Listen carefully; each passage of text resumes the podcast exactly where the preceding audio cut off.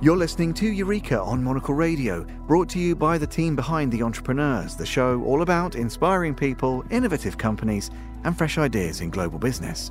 I'm Tom Edwards. Today's show is all about handbags.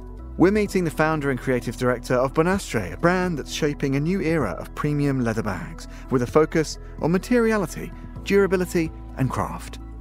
It's a label that prides itself on its eco responsible approach, using leather from the food industry, recycled cotton, and vegetable tanned hides, all made in a mountain workshop in southern Spain, one of Europe's hubs for luxury leather goods production.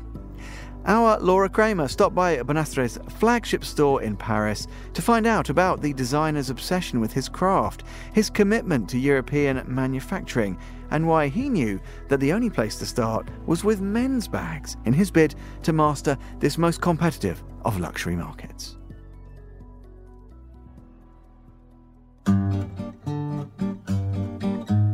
My name is Fernando Bonastre, and I'm the creator creative director of Bonastre. So we start 11 years ago. We have the production, the workshop in Spain, but we have the office here in Paris. We start with men bags, and then four or five years ago, launched woman bags. The women and men buy in a different way. Men prefer to buy a bag for function and quality woman needs more established brands and is more like a yeah like a crush with a, with a bag so to have reputation in the industry is very complicated you need a lot of time and a lot of money so the, the strategy was first of all to start with men have a name and then we launch woman uh, collection to be an independent brand in fashion is is a challenge. It's a big challenge. The most important for us is the quality. Here in Europe, we have the best quality for leather bags, so uh, it's our priority. So we don't we don't care what's happening. What, what to, to produce in another place is cheaper because it's not the point. Now I think it's we really focus in buy less and buy better, and we buy too much things and we don't need so many things. So focus in a good quality, in good products that you can keep it from years and years. And this is we can do it here in Europe because we have this this savoir-faire. This leather is coming from the food industry, so it's uh, renewable for me to create with this kind of leather. The most important is what kind of product you use to transform this leather in a soft leather with colors and this is very a big challenge because the um, leather industry is very, very bad for environment, for the chemical products that they use. So we only use natural product. For this is very, very important for us. We want to show to the people that the most important in a bag is not a logo. The most important in a bag is the savoir-faire, is the people who is working behind the bags, the handcraft.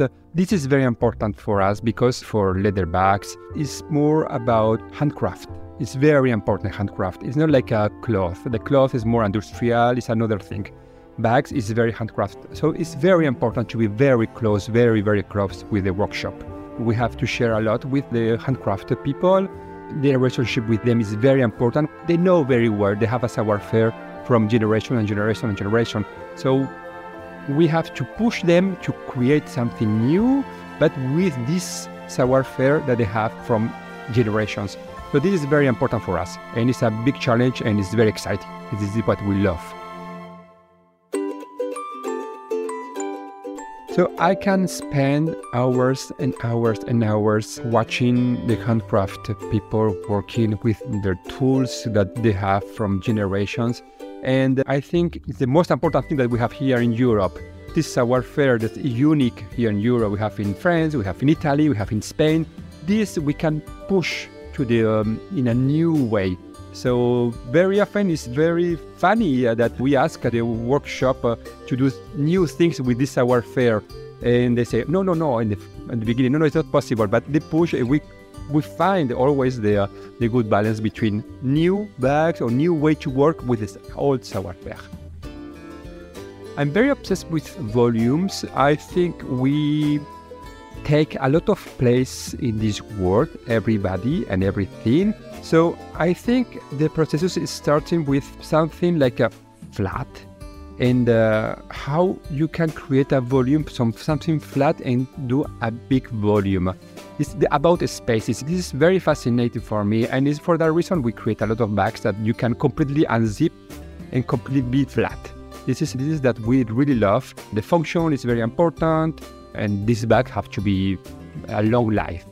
So all these ingredients makes the bag. We are preparing a new line that we call airbag. So it's like a, bag that is completely flat, and it's because we have like straps around that we can build a volume, and then when you, we don't use anymore, it's flat again. So this is our new line that we are creating now.